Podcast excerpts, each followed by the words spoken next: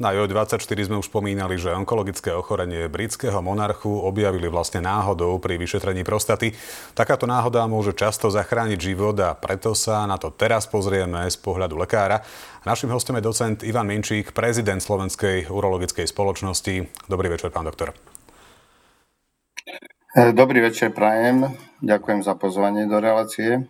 Skúsme na začiatok povedať, ako vyzerá preventívna prehliadka prostaty, čo sa pri nej všetko vyšetruje a je naozaj oprávnene nejakým strašiakom pre mužov?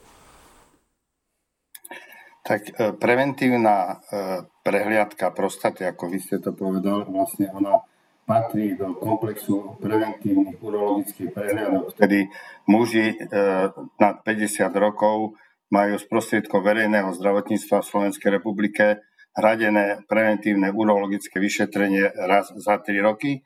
Pri tom vyšetrení lekár, urolog vyšetrí pacienta klinicky, to znamená urobí vyšetrenie e, vonkajšie, vonkajšieho genitálu, pozrie prstom prostatu, kde pomocou rukavice a takého gelu sa dostane cez konečník ku prostate, prehmatajú, zistí, aká je veľká, či nie je asymetrická, či nie je tvrdá, či v nej nerastú nejaké nádorové uzlíky pomocou ultrazvuku posúdi aj obličky, horné močové cesty, či na obličkách nie sú takisto nejaké nádorové zmeny a, na, a teda ešte súčasťou tohto vyšetrenia je aj odber krvi na funkciu obličiek, tzv. kreatíne. Takže je to vyšetrenie, ktoré je pomerne rýchle a tá vaša otázka, či sa muži tohto vyšetrenia musia báť alebo majú báť, tak e, to je zlý pohľad. E, vôbec sa nemusia báť to vyšetrenie vôbec nie je bolestivé, je možno troška nezvyčajné, ale nie ani nejaké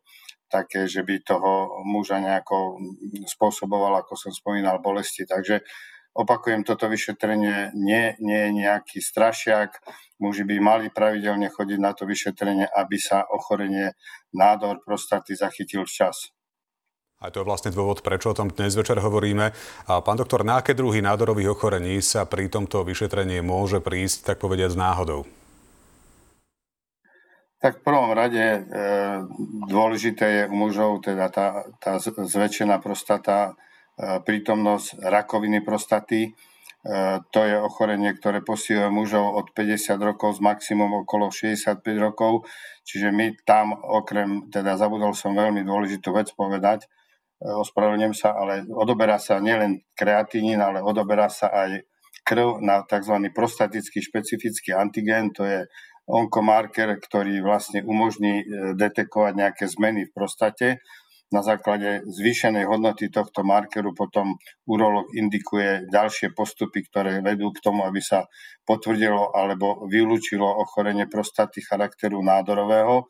Okrem iných ochorení môžeme zistiť ultrazvukom aj tzv. incidentálne malé nádory obličiek, ktoré by sa, ak by sa včas nezachytili, tak môžu asymptomaticky rásť v dutine brušnej a naraz aj do veľkých rozmerov a metastazovať. Keď sa vrátime k tej prostate, to ochorenie, keď je včas zistené, tak je v súčasnej dobe, dá sa povedať, na celom svete vyliečiteľné. E, dá sa teda tá prostata kompletne chirurgicky ožiariť rôznymi spôsobmi, dá sa prostata e, e, odstrániť teda, e, alebo liečiť žiarením, dá sa prostata aj v dnešnej dobe tá, ktorá obsahuje nádor, ktorý nie je veľmi agresívny, aj len sledovať. Máme dostatok možností, ako posúdiť, v akom štádiu to ochorenie sa nachádza, či je tzv. lokalizované, alebo bohužiaľ, ako aj v našej krajine zhruba tých 10-14%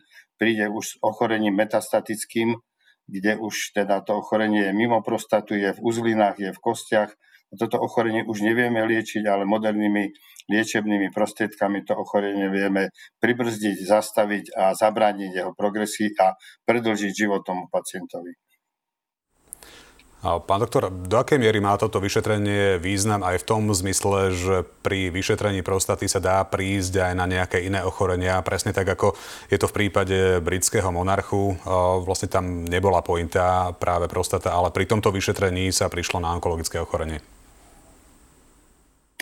Tak e, samotné vyšetrenie, to klinické, tzv. per čiže cez konečník, využíva teda prístup pre samotný konečník, ak konečníku sa nachádzajú nejaké nádorové zmeny, tak ten lekár, ktorý má, ak má dostatok skúseností, vie posúdiť aj charakter steny konečníka, vie teda povedať, či v tom konečníku nie je takisto nejaký nádor.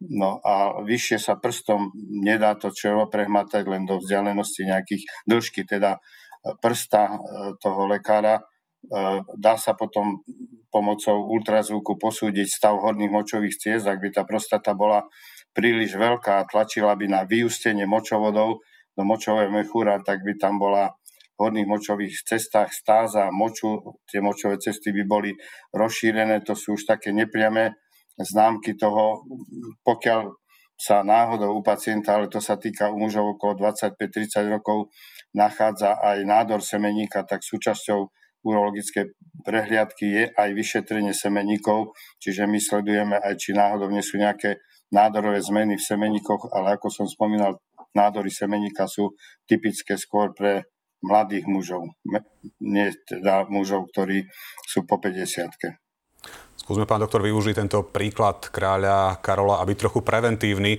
Koľko mužov na Slovensku chodí na preventívne prehliadky? Pravdepodobne mi odpoviete, že to nie je dosť.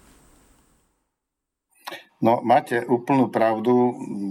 Tých, keby sme sa držali nejakých čísel, ktoré máme k dispozícii, E, vek hruba tých 50 rokov dosiahlo v roku 22 okolo 680 tisíc mužov, ktorí by mali teda ísť na tú preventívnu prehliadku. Z tohto počtu, ktorí by mohli na tú prehliadku ísť z hľadiska toho verejného zdravotníctva a preventívnych prehľadok naštívilo urologa okolo 60 tisíc mužov, 62 tisíc mužov, čiže to je zhruba 10% z tých mužov, u ktorých toto ochorenie by teoreticky mohlo byť, nevyužili túto možnosť. Je to taká, taká obava z toho vyšetrenia, ktorú sa snažíme my ako odborná spoločnosť na základe rôznych takýchto e, podujatí zameraných na pacientov, na verejnosť. Snažíme sa to vysvetliť, že to vyšetrenie nie je žiadnym strašiakom, ovšem v spoločnosti medzi mužmi prevláda taký fatalizmus, však nejak bude, nejak, mňa sa to netýka.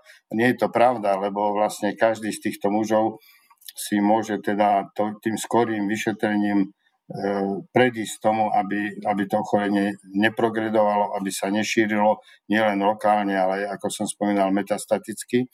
Takže opäť sa vrátim k tomu, že nie je to aktivita len Slovenskej republiky. My momentálne na podnet Európskej urologickej spoločnosti e, v kontexte toho, čo podpísali ministri európskych krajín v decembri v roku 2022, e, e, sme zaradili teda screeningový program vyhľadávanie, aktívne vyhľadávanie rakoviny prostaty u mužov na Slovensku do Národného onkologického programu. Je to aj súčasťou programového vyhlásenia tejto našej novej vlády, čiže ten, tá snaha e, e, nejako toto ochorenie dostať pod kontrolu je naozaj veľká.